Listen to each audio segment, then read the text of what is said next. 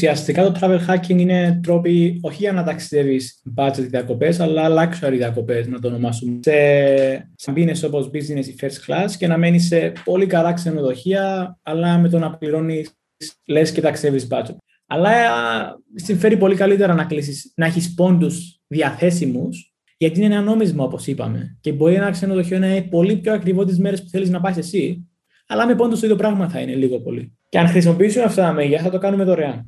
Άρα, ουσιαστικά με αυτόν τον τρόπο κάνουμε hacking το σύστημα και τα ξέρουμε πολύ καλύτερα.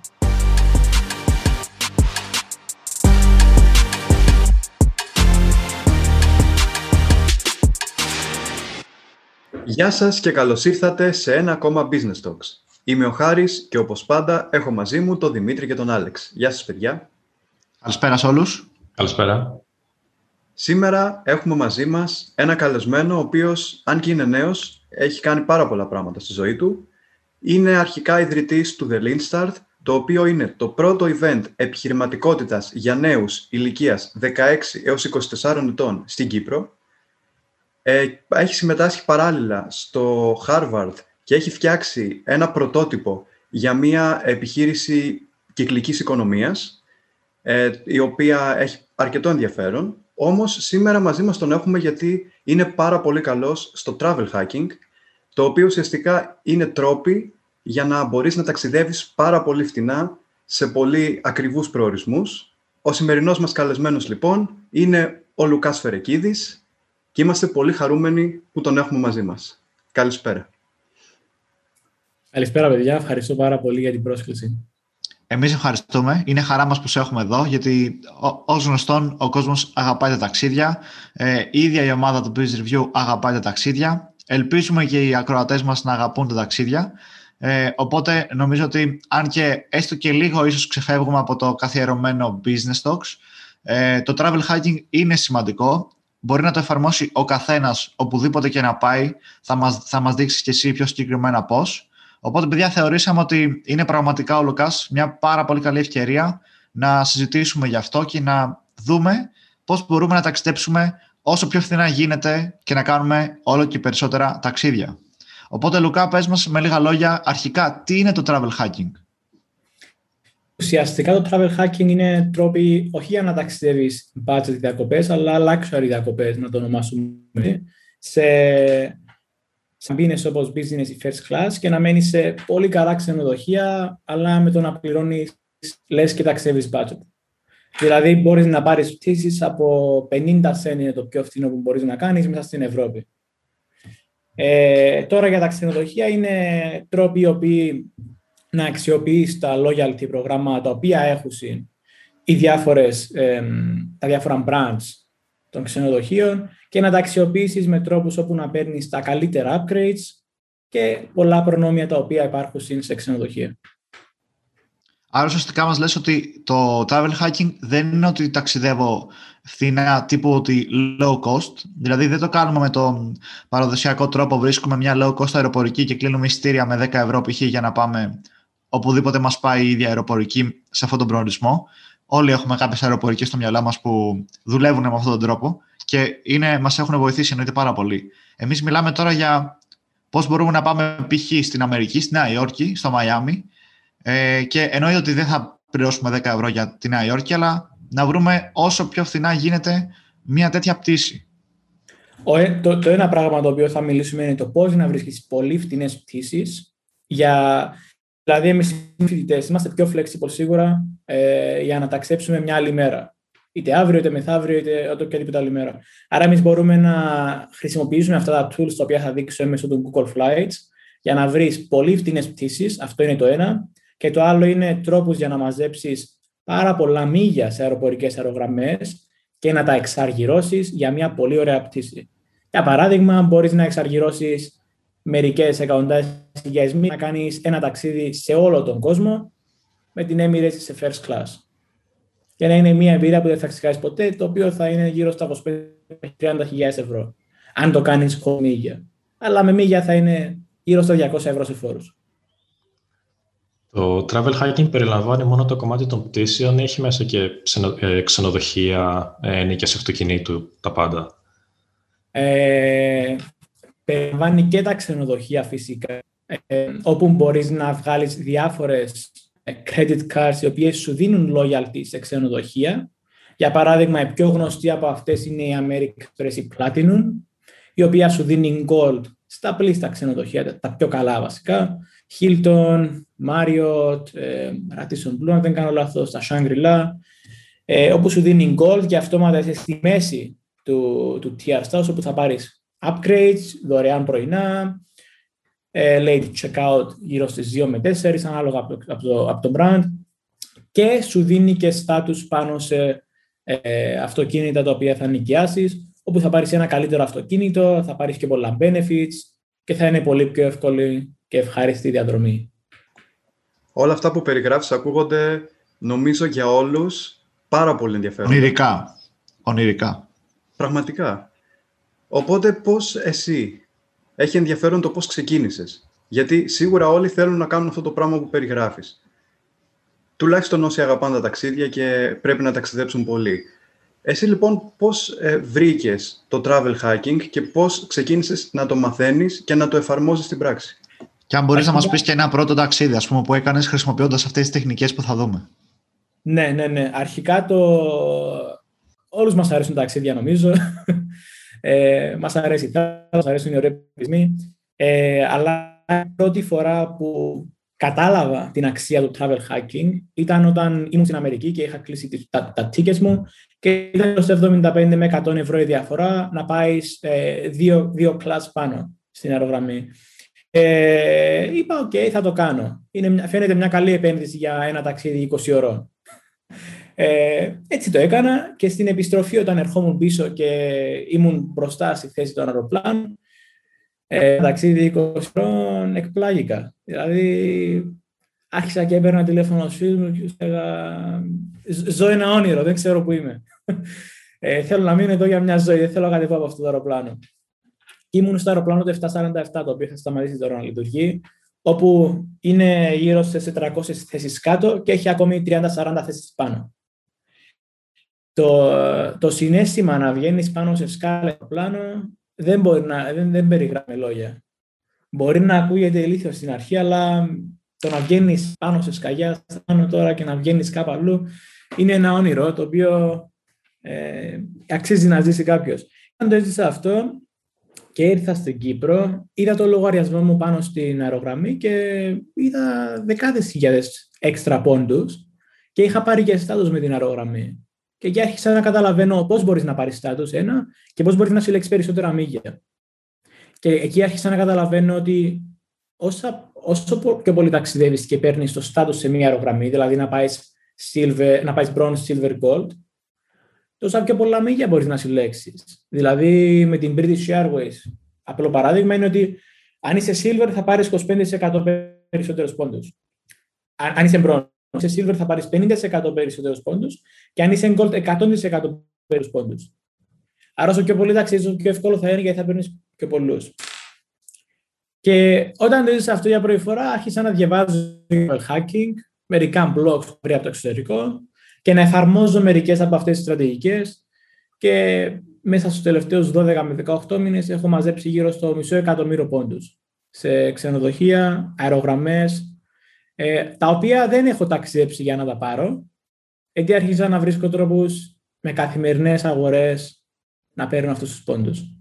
Να, δηλαδή ε, δεκαπέντε μέχρι και είκοσι πόντους το ευρώ από αγορές. Οπότε θα μπορούσαμε να πούμε ότι αυτό είναι ένα είδος επένδυσης που κάνεις στον εαυτό σου, το να συλλέγεις πόντους, μίλια και να τα εξαργυρώνεις μετά όποτε θέλεις εσύ. Να σου δώσω ένα πολύ απλό παράδειγμα. Το bitcoin τι είναι, πώς, πώς έχει αξία το bitcoin. Είναι ένα νόμισμα, μπορούμε να το πούμε. Όπως και το ευρώ είναι ένα νόμισμα, όπως και το δολάριο. Όπως και οι πόντοι σε αερογραμμές είναι ένα νόμισμα το οποίο αξίζει από ένα σεντ μέχρι τρία έως και τέσσερα σεντ, αν κάποιος είναι πολύ καλός στο travel hacking. Δηλαδή, κάθε πόντο που μαζεύεις πρέπει να το βλέπεις ως ένα νόμισμα το οποίο μπορείς να χρησιμοποιήσεις στο μέλλον. Αλλά η διαφορά είναι ότι είναι ένα νόμισμα το οποίο, ένα, κρατά την αξία του περισσότερο σίγουρα από τα νομίσματα, παρόλο που υπάρχει πληθωρισμός και στα μίλια, δηλαδή κάθε μερικά χρόνια αλλάζουν ε, η αξία στο κάθε μίλι.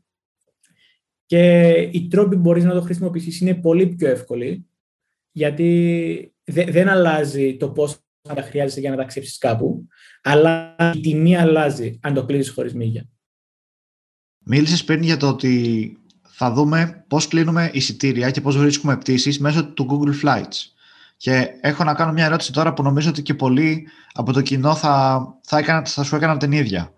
Υπάρχει κάποιο συγκεκριμένο μέρος αναζήτησης που ψάχνεις για τις τιμές ή μπορεί να το κάνει το συγκεκριμένο πράγμα που θέλουμε να κάνουμε από την κάθε ε, μηχανή αναζήτησης? Δηλαδή, ε, μηχανές αναζητήσεις όπως το Sky Scanner, το Petash. Ε, μην λέω τώρα ονόματα, λίγο πολύ τις ξέρουμε, είναι γνωστές. Πάνω κάτω κάνεις την ίδια δουλειά εκεί πέρα. Βρίσκεις πτήσεις για τους προορισμούς. Όμως εσύ επέλεξες να το κάνεις μέσα στο Google Flights. Υπάρχει συγκεκριμένος λόγος γι' αυτό?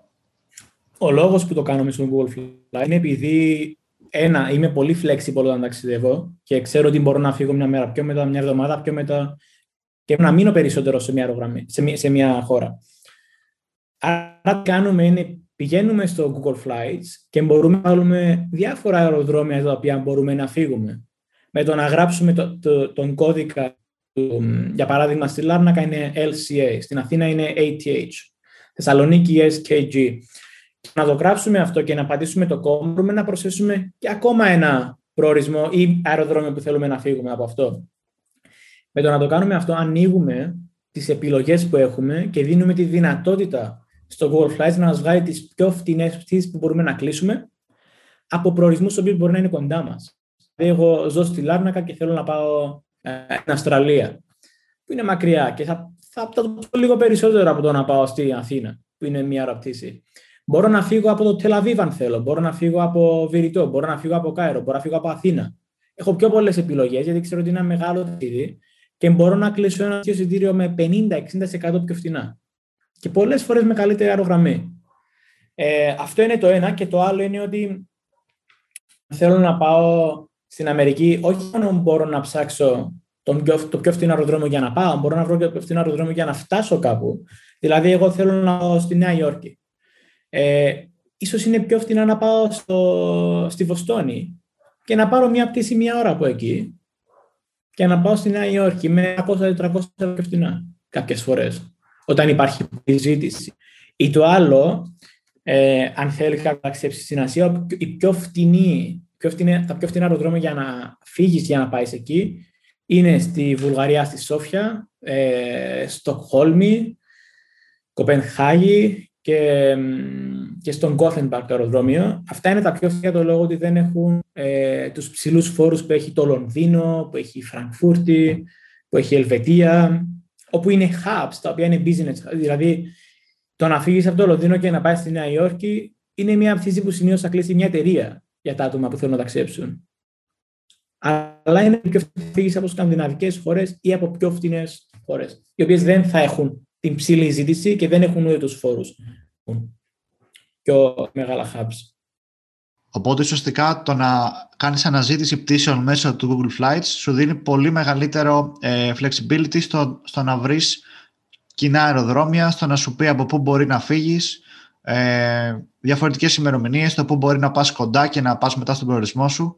Ε, κάτι που όντως νομίζω και εγώ ότι κάποια άλλα sites έβρεσης εισιτηρίων δεν το έχουν αυτό. Έχουν μόνο είτε μια χώρα είτε σε ολόκληρο τον κόσμο. Δεν έχεις δηλαδή συγκεκριμένα να πεις ότι θέλω πέντε χώρες ταυτόχρονα να ψάξεις και αυτές.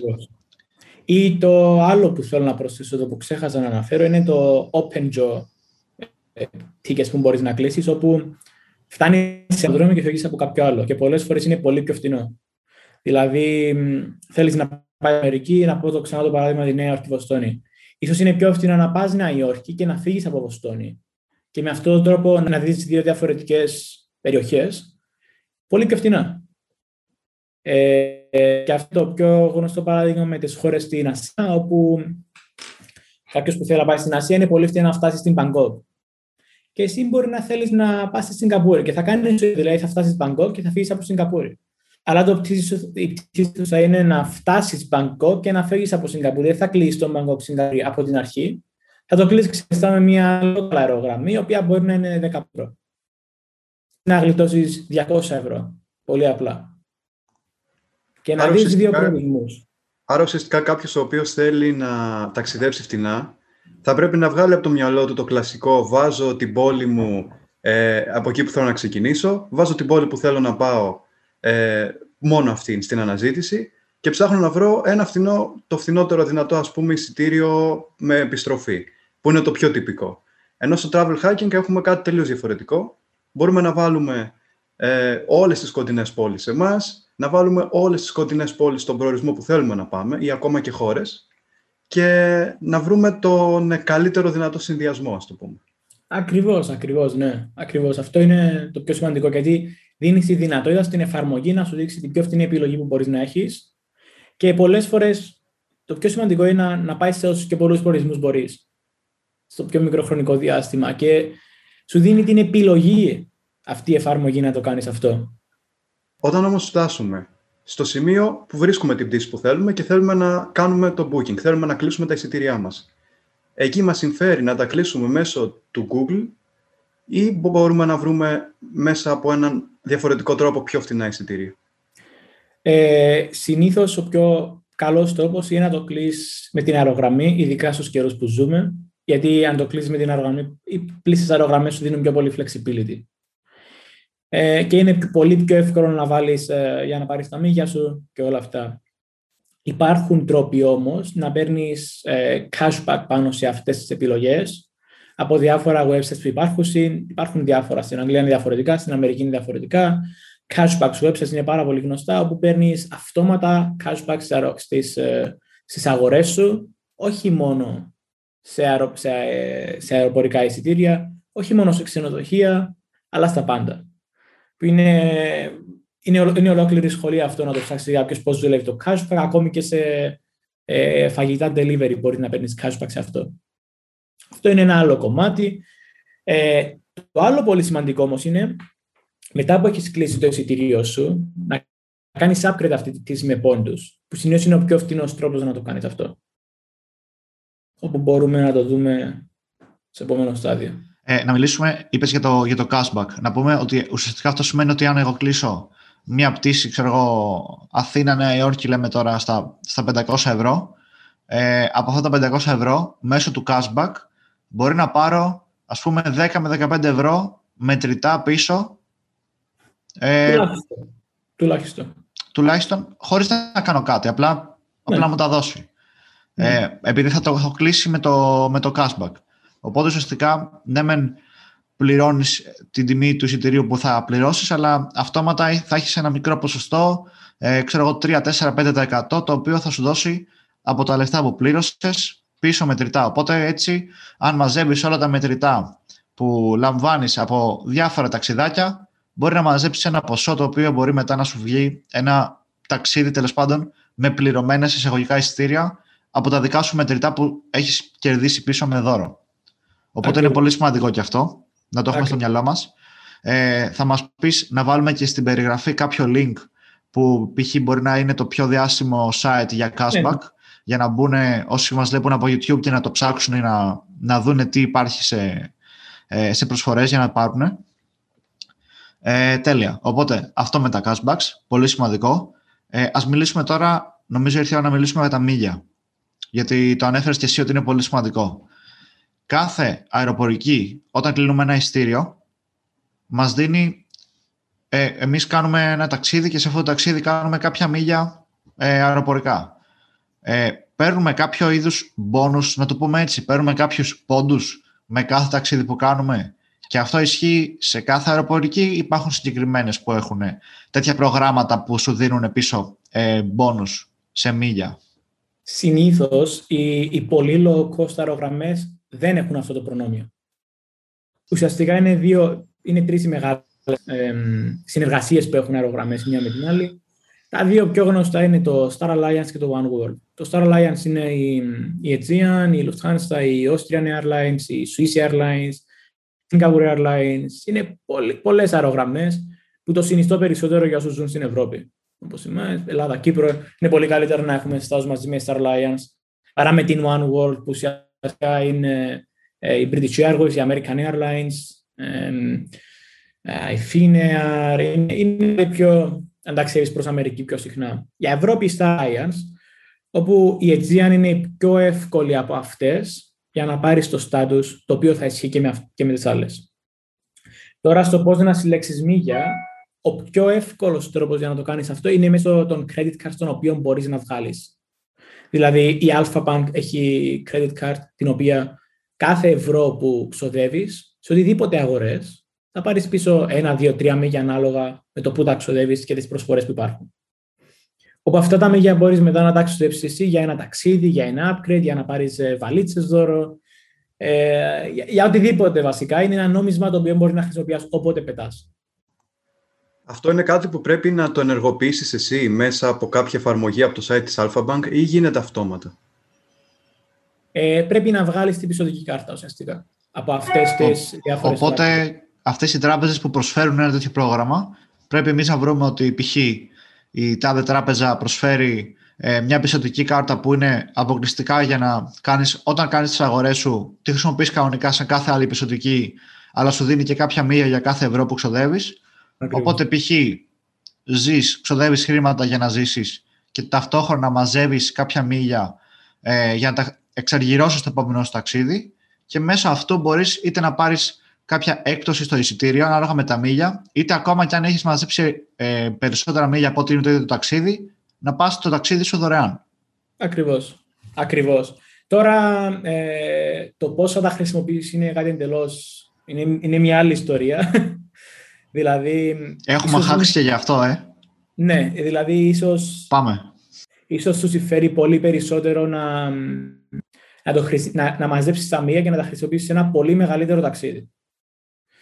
Δηλαδή, δεν θα χρησιμοποιούσα ποτέ μίλια για να πάω από Λάρνακα Αθήνα, αλλά θα χρησιμοποιούσα μίλια για να πάω από Αθήνα σε ένα εξωτικό προορισμό, όπως Αυστραλία. Θα είναι πολύ πιο οικονομικά που θα είναι, αν... το υπολογίσεις, το πόσα μίλια θέλεις με το πόσα αξίζει το εισιτήριο. Δηλαδή, για να πάω από Λάρνακα Αθήνα, ε, μπορεί να γλιτώσω τριάντα ευρώ με πέντε χιλιάδες μίλια. Αλλά αν πάω από, από Αθήνα, Νέα Ζηλανδία τώρα, ίσως τα πέντε χιλιάδες μίλια να αξίζουν διακόσια ευρώ, αναλογικά.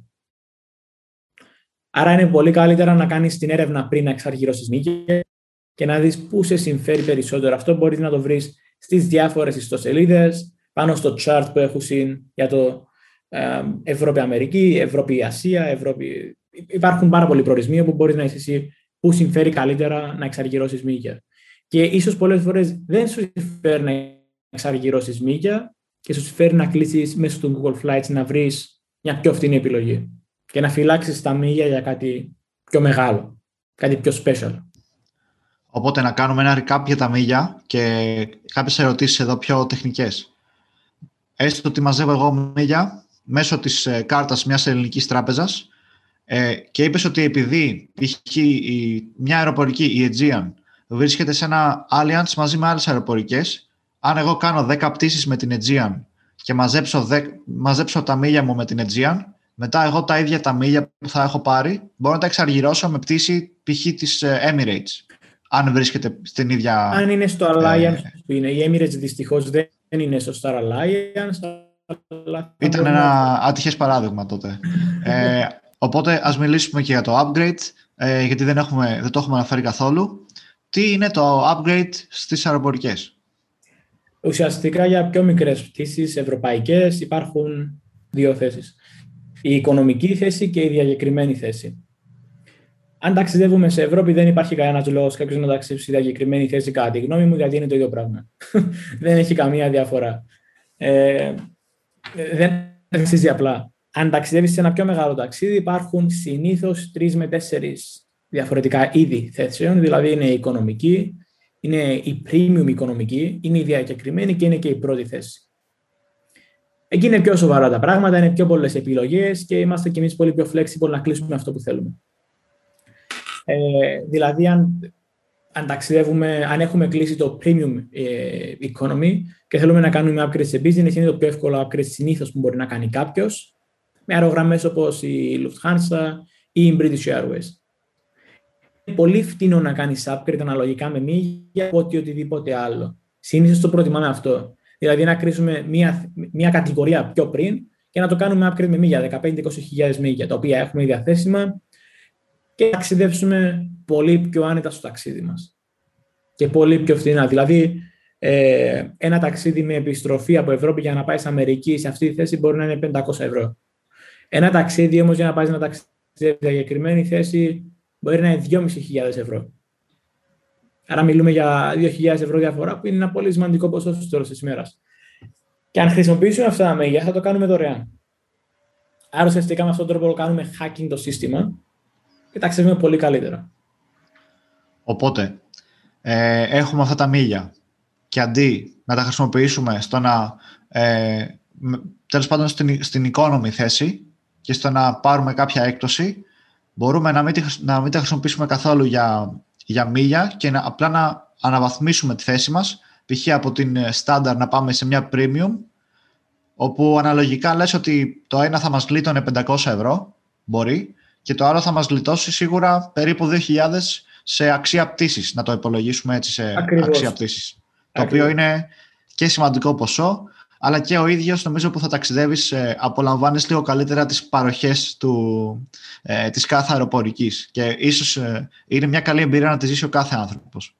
Και ταξιδεύοντας ναι, και... σου δίνει και περισσότερα μίλια, αν κατάλαβα καλά.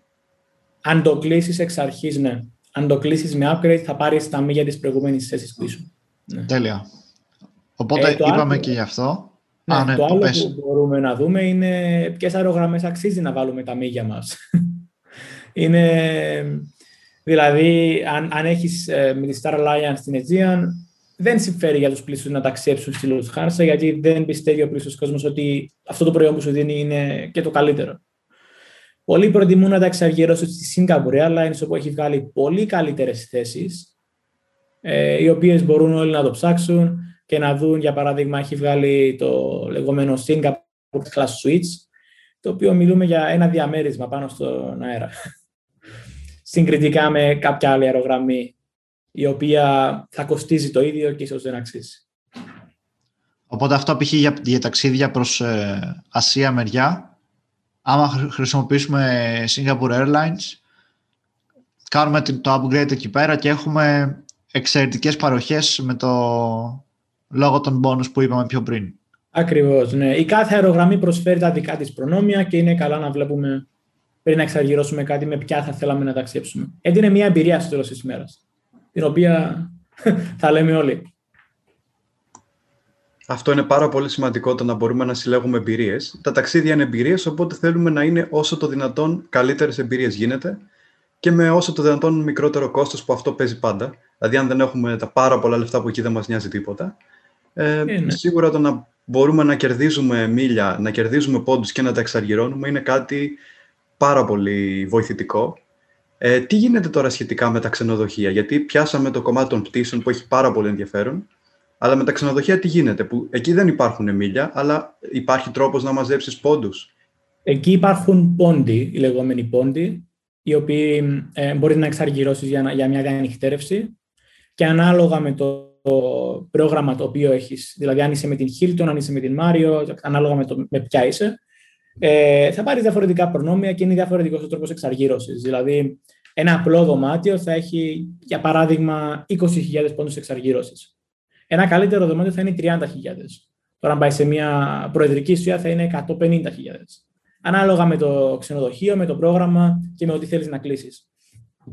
Αλλά συμφέρει πολύ καλύτερα να κλείσεις, να έχεις πόντους διαθέσιμους, γιατί είναι ένα νόμισμα, όπως είπαμε. Και μπορεί ένα ξενοδοχείο να είναι πολύ πιο ακριβό τις μέρες που θέλεις να πας εσύ, αλλά με πόντους το ίδιο πράγμα θα είναι λίγο πολύ. Δεν θα έχει τόση μεγάλη διαφορά η τιμή. Δεν θα έχει, για παράδειγμα, τριακόσια τοις εκατό διαφορά, αν είναι καλοκαίρι και είναι μέσα στον Ιούλιο ή Αύγουστο, ε, αν, αν κλείσεις με μίλια. Δεν έχει δηλαδή αυτές τις διακυμάνσεις που έχουν οι τιμές cash, αναλογικά με τους πόντους.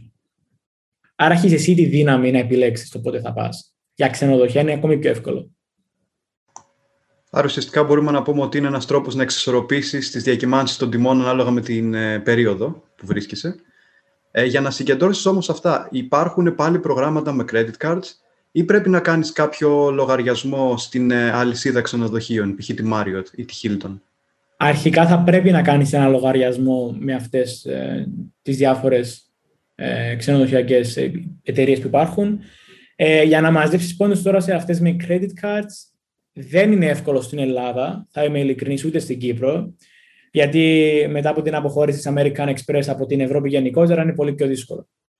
Ε, πολλοί ακροατές πιστεύω θα ζουν και στην Αγγλία. Πολλοί Έλληνες είναι στην Αγγλία και Κύπροι, όπου εκεί είναι πολύ πιο εύκολο αναλογικά. Υπάρχουν πάρα πολλές επιλογές για να ανοίξεις ε, credit cards σε διάφορες ε, ξενοδοχειακές εταιρείες και στην Αμερική είναι το πιο εύκολο.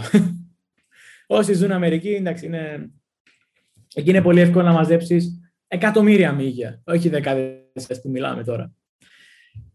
Ε, κάτι άλλο το οποίο είναι πολύ ενδιαφέρον που μπορείς να κάνεις από μεριά για ξενοδοχεία είναι αν ταξιδέψεις σε ένα προορισμό όπως στην Ασία, που είναι πολύ πιο φθηνά αναλογικά λόγω του νομίσματος, ε, και μείνεις ε, για παράδειγμα εννιά νύχτες, δεκαέξι νύχτες και όλα και έτσι πιο πολύ καιρό, μπορείς να κάνεις qualify για το λεγόμενο status match, για το fast track σε status, όπου αν μείνεις λίγες νύχτες μέσα σε τρεις μήνες μπορείς να πάρεις το status τους για ένα με δύο χρόνια ανάλογα. Τώρα με το βίντεο είναι πολύ πιο εύκολο να πάρεις status.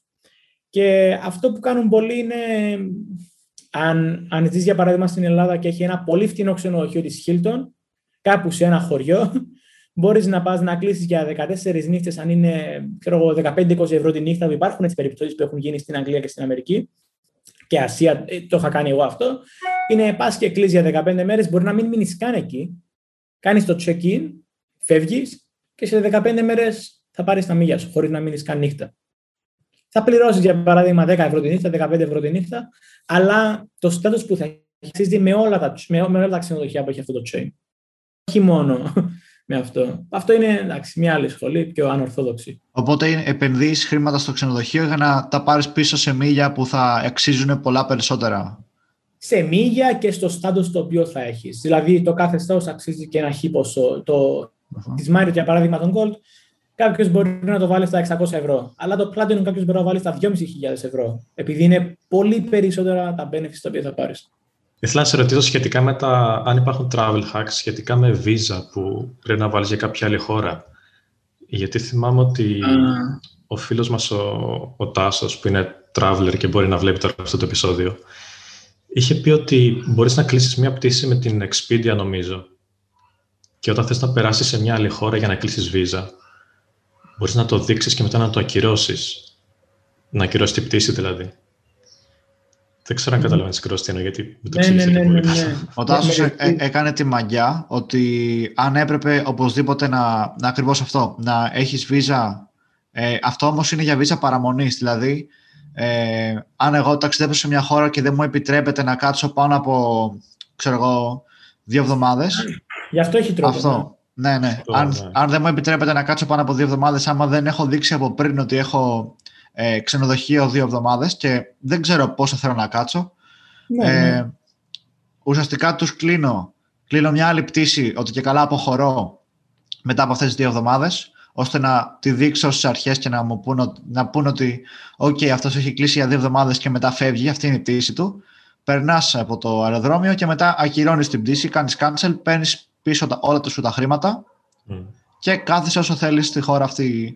Αλλά αυτό γενικά νομίζω ότι ισχύει με τον περιορισμό της ε, παραμονής, ισχύει πιο πολύ σε φάση ασιατικές χώρες, όχι τόσο στην Ευρώπη, όπως ξέρω. Να σου πω, ε, να σου πω ακριβώς, να, να σου πω πώς το, πώς, πώς το έχω δουλέψει αυτό εγώ. Στις πλήσιες ασιατικές χώρες μπορείς να μείνεις ένα μήνα. Ε, ως τουρίστας, με τουριστική βίζα. Αν δουλεύεις work from home, μια άλλη ιστορία. Δεν θα σε βρούνε ποτέ. Δηλαδή, στο πάλι όλοι εκεί που ζουν δουλεύουν, αλλά πληρώνουν φόρους αλλού. Ε, αυτό που κάνουν πολλοί. Ε, είχα ταξιδέψει στη Βόρεια Ταϊλάνδη πέρσι. Και αυτό που είχαν κάνει πολλοί που είχα γνωρίσει, οι οποίοι δούλευαν εκεί για αμερικάνικες εταιρείες, ήταν ότι έφευγαν για μια μέρα και πήγαιναν στο Μιανμάρ, που είναι πολύ κοντά, και έρχονταν πίσω την επόμενη. Και έβλεπαν και το Μιανμάρ ταυτόχρονα. Και το έκαναν μία φορά το μήνα. Που δεν είναι, είναι πολύ εύκολο πράγμα, είναι πτήσεις δεκαπέντε με είκοσι ευρώ, εκεί πας και έρχεσαι. Είναι πάρα πολύ φθηνά, είναι πολύ low cost τα πάντα. Αυτό είναι που κάνουν. Τώρα, αν είσαι σε μια χώρα και δεν φύγεις και έχεις ξεπεράσει τον αριθμό των, των ημερών που μπορείς να μείνεις, και φύγεις μετά από τη χώρα, αυτό θα το δούμε και θα πληρώσεις πρόστιμο. Και αυτός το λέω από εμπειρία που έχει ένας φίλος μου που είχε κάτσει στην Ινδονησία για μία μέρα τώρα, λέμε περισσότερο, και είχε πληρώσει εκατό με διακόσια ευρώ πρόστιμο. Επειδή είχε μείνει περισσότερο. Και αν μείνεις πολύ περισσότερο, εκεί είσαι σοβαρό πρόβλημα. Άρα ναι, δεν είναι καλά να το ρισκάρεις τόσο πολύ για τέτοια. Γενικότερα όμως με τη βίζα θα μπορούσε, αν για παράδειγμα είναι πιο φτηνή η βίζα ε, για να πας Μιανμάρ από ότι να πας Ταϊλάνδη. Ναι. Θα μπορούσες να κλείσεις για μια πόλη που είναι στα σύνορα, να πάρεις βίζα ας πούμε, για τη Μιανμάρ και μετά μέσω αυτής της βίζας να έχεις το δικαίωμα να περάσεις στην Ταϊλάνδη πολύ φθηνότερα. Ή δεν ισχύει κάτι τέτοιο. Ε, είναι πολύ φτηνές οι βίζες, δηλαδή μιλούμε για έξι με εφτά ευρώ. Ε, Α, εντάξει. Δεν, ναι. Σε τικές χώρες έχουν ό,τι ε, φάλλον. Ναι. Δεν, δεν αξίζει. Και το καλύτερο είναι να βγάλεις τη βίζα όταν πας στη χώρα. Δηλαδή, έχω φίλο, είχαμε πάει μαζί Ταϊλάνδη, είχε πληρώσει πενήντα με εξήντα ευρώ για να βγάλει τη βίζα από Κύπρο. Εγώ την έβγαλα με έξι με εφτά ευρώ στο αεροδρόμιο, μόλις έφτασα. Άρα, ναι. Είναι και αυτό ένα πολύ χρήσιμο tip, γιατί πάρα πολλοί τις κλείνουν από πριν. Ναι. Εντάξει, για Αμερική τώρα. Είναι ολόκληρη. τριάντα πέντε ευρώ. Γενικότερα, καταλαβαίνω ότι και το, και το traveling είναι και αυτό κάτι σαν επιστήμη εντός εισαγωγικών. Και ναι. Λειτουργεί και εκεί πέρα η λογική των επενδύσεων. Ότι μπορείς, ας πούμε, να επενδύσεις στα ταξίδια με τον τρόπο που είπαμε πριν. Κάνοντας ε, κάποια ταξίδια στην αρχή, να μαζεύεις πόντους για να έχεις πιο φτηνά ταξίδια ή ταξίδια με καλύτερες παροχές στο μέλλον. Ή να έχεις... Άρα, βλέπουμε ότι αν έχουμε την νοοτροπία αυτή, μπορούμε να την εφαρμόσουμε σε οτιδήποτε. Ακριβώς. Ουσιαστικά είναι η νοοτροπία ότι επενδύω για το μακροχρόνιο, δεν επενδύω για αύριο. Αυτό το πράγμα είναι κάτι όμως που μπορεί να το κάνει ο οποιοσδήποτε πραγματικά. Ή υπάρχουν, εντάξει, είπες ότι είναι πιο εύκολο για έναν Αμερικάνο ή για έναν Βρετανό. Σίγουρα. Αλλά μπορεί ο κάθε ένας που μας ακούει να το κάνει αυτό το πράγμα και να έχει ένα πραγματικό όφελος. Και γενικότερα πόσες ώρες θα πρέπει να, να αφιερώσει στο να κάτσει να, να τα μάθει όλα αυτά και ε, να τα εφαρμόσει. Τώρα αν θέλεις να το ψάξεις πάρα πολύ το θέμα θα χρειαστούν αρκετές ώρες να επενδύσεις πάνω σε αυτό. Ε, τώρα, αν κάποιος απλά θέλει να μαζέψει λίγα μίλια, μπορεί απλά να βγάλει μια από αυτές τις πιστωτικές κάρτες και να συνεχίσει να ζει τη ζωή του όπως ζούσε πριν. Και απλά να, να συλλέγει μίλια και σε τέσσερα με πέντε χρόνια θα γυρίσει και θα πει: Α, τώρα έχω πέντε χιλιάδες ευρώ σε ταξίδια. Πρέπει να τα εξαργυρώσω κάποτε. Ουσιαστικά είναι κάπως έτσι. Είναι μια πολύ, πολύ εύκολη επένδυση αυτή. Γιατί είναι σίγουρη επένδυση και παίρνεις χρήματα στο τέλος της ημέρας, τα οποία εξαργυρώνει και τα ταξίδια. Και ουσιαστικά δεν αλλάζει τον τρόπο ζωής σου. Ζεις ακριβώς όπως ζούσες πριν. Και πληρώνεις τα ίδια που θα πληρώνεις και πριν. Απλά mm. με άλλη κάρτα. Οπότε... Τώρα, αν θέλεις να... ναι, εκτός αν θέλεις να το πάρεις στο extreme, λέμε που θα βγάλεις. Έχει άτομα που έχουν πενήντα διαφορετικές πιστωτικές κάρτες. Εντάξει, εκεί είναι. είναι δουλειά. Κάθε μία, ας πούμε, για κάθε άλλο πρόγραμμα διαφορετικό, ε. ε και για τα ίδια πολλές φορές. Βγάζεις την ίδια, παίρνεις και πολύ μπόνους, την ακυρώνεις, την ξαναβγάζεις. Οκ. Okay. Οπότε μπαίνεις ε, ξανά με τα. Okay. Ναι, εκεί είναι φασαρία. Ναι, το κάνουν πολύ γιατί έχεις πιο ψηλό, έχεις πιο ψηλό credit limit και είσαι πιο trustworthy ουσιαστικά. Ε, εντάξει, είναι hacking εκεί το credit score σου. Εντάξει, ναι.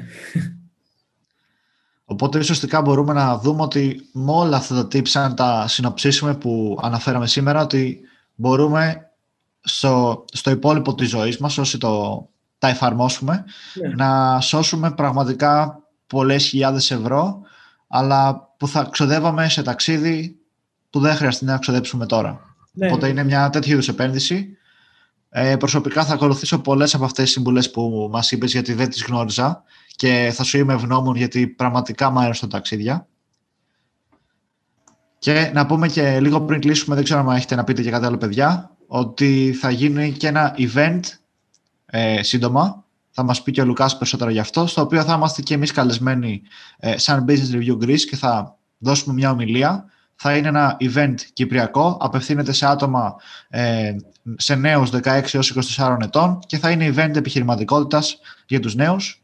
Ναι, ουσιαστικά το πρόγραμμα ονομάζεται Lean Start, θα γίνει στη Λευκοσία στην Κύπρο εικοστή όγδοη Ιουνίου με τέσσερις Ιουλίου και το κοινό μας είναι άτομα δεκαέξι με εικοσιτεσσάρων ετών οι οποίοι έχουν ή δεν έχουν επιχειρηματικές ιδέες, τις οποίες θέλουν να Να, να, να, να μεγαλώσουν και να τις κάνουν αυτές τις πραγματικές επιχειρήσεις. Θα μιλήσουμε για διάφορα θέματα, από marketing, από πώς να κάνεις μια δικιά σου ιστοσελίδα, πώς να παρουσιάσεις μια ιδέα σε επενδυτές, πώς να πάρεις χορηγίες. ε, πώς να δημιουργήσεις μια ομάδα ε, και θα μιλήσουμε και για travel hacking αν υπάρχει ενδιαφέρον για αυτό. Τέλεια, οπότε και για το συγκεκριμένο event θα βρείτε το σύνδεσμο στην περιγραφή για να μπορείτε να τσεκάρετε και λίγο περισσότερο πιο αναλυτικά ομιλητές, ε, τις θεματολογίες κτλ. Οπότε όσοι βλέπετε από YouTube θα είναι και αυτό στην περιγραφή μαζί με τα sites τα οποία σας δίνουν cashbacks και όλα τα άλλα που συζητήσαμε τώρα, έτσι να τα έχετε λίγο οργανωμένα. Ε, επίσης, εδώ θα ήθελα να προσθέσω ότι θα ήταν χαρά μου να δώσουμε στους, στα άτομα που σας βλέπουν ένα δεκαπέντε τοις εκατό έκπτωση όταν γράψουν τον εκπτωτικό κωδικό, τον οποίο θα γράψουμε πιο κάτω. Επειδή έχω μιλήσει για πάρα πολλές προσφορές, θα ήταν καλά με κάτι πίσω και στο κοινό άμεσα. Τέλεια, σε ευχαριστούμε πάρα πολύ για, το, για τη συγκεκριμένη έτσι, προσφορά. Ε, επειδή όμως δεν έχουμε κάποιο κωδικό, γιατί δεν το είχαμε συνοηθεί αυτό, παιδιά, θα βρείτε τον κωδικό, τον εκπτωτικό κωδικό κάτω στα σχόλια. Ε, λογικά θα είναι κάτι, σε, κάτι παρόμοιο με το μπι αρ, ε, μπι αρ δεκαπέντε, κάπως έτσι, αν μπορούμε θα το, θα το βγάλουμε, ε, για να είναι εύκολο. Οπότε, μαζί με το link του event θα είναι και το link για το ε, εκπτωτικό κωδικό. Θα είναι ένα εξαιρετικό event. Δεν το λέω επειδή θα είμαστε κι εμείς εκεί. Ε, το λέω γιατί έχω δει τους ομιλητές και τη θεματολογία και θα είναι πραγματικά ωραίο. Και να ευχαριστήσουμε σε αυτό το σημείο πάρα πολύ τον Λουκά, ο οποίος με αυτό που μας είπε, ποιος ξέρει πόσες χιλιάδες ευρώ θα μας σώσει και σε εμάς, αλλά και σε πολλούς από εσάς που θα κάνετε πράξη κάποια από τα travel hacking tips τα οποία μάθαμε σήμερα. Οπότε αν βρήκατε αυτό το βίντεο χρήσιμο και πιστεύετε ότι θα ενδιαφέρει πολλούς φίλους σας, γιατί αγαπάνε και εκείνοι τα ταξίδια όπως τα αγαπάτε κι εσείς ή θέλετε να ταξιδέψετε μαζί τους, μοιραστείτε αυτό το βίντεο ώστε να μαζέψετε όλοι μαζί μίλια και πόντους και να πάτε φοβερά ταξίδια. Και εννοείται ότι σας περιμένουμε στο event, το οποίο θα είναι όντως εξαιρετικό. Ευχαριστούμε πάρα πολύ, Λουκά, για την αποδοχή της πρόσκλησης και για όλα αυτά τα πολύ χρήσιμα tips που μοιράστηκες μαζί μας. Ανυπομονώ να το πούμε και στο event. Για όποιους από τους φίλους που, που ακούνε, ε, κάνει κάποιο ταξίδι και έχει κερδίσει μίλια βάσει αυτών που είπαμε, θα ήταν τρομερή χαρά να το μοιραστεί στα σχόλια, μετά από κάποιους μήνες ή, ή χρόνια βέβαια που θα υπάρχει ακόμα το podcast, ε, έτσι για να γουστάρουμε, ρε παιδί μου, να πούμε ότι κοίτα να δεις αυτό το επεισόδιο έφτασε σε κάποιον που όντως ε, του φάνηκε χρήσιμο για όλη του τη ζωή μετά. Οπότε αυτά από εμάς, ευχαριστούμε ξανά και πάλι τον Λουκά. Αυτό είναι το επεισόδιο για σήμερα, παιδιά. Μην ξεχάσετε να κάνετε ένα like, μια εγγραφή και να στείλετε αυτό το επεισόδιο στους φίλους σας για να κάνετε μαζί, γιατί ένα ταξίδι δεν είναι ποτέ το ίδιο καλό αν δεν έχετε την ίδια καλή παρέα. Ε, και μέχρι το επόμενο επεισόδιο. Να είστε όλοι καλά και να κυνηγάτε τα όνειρά σας.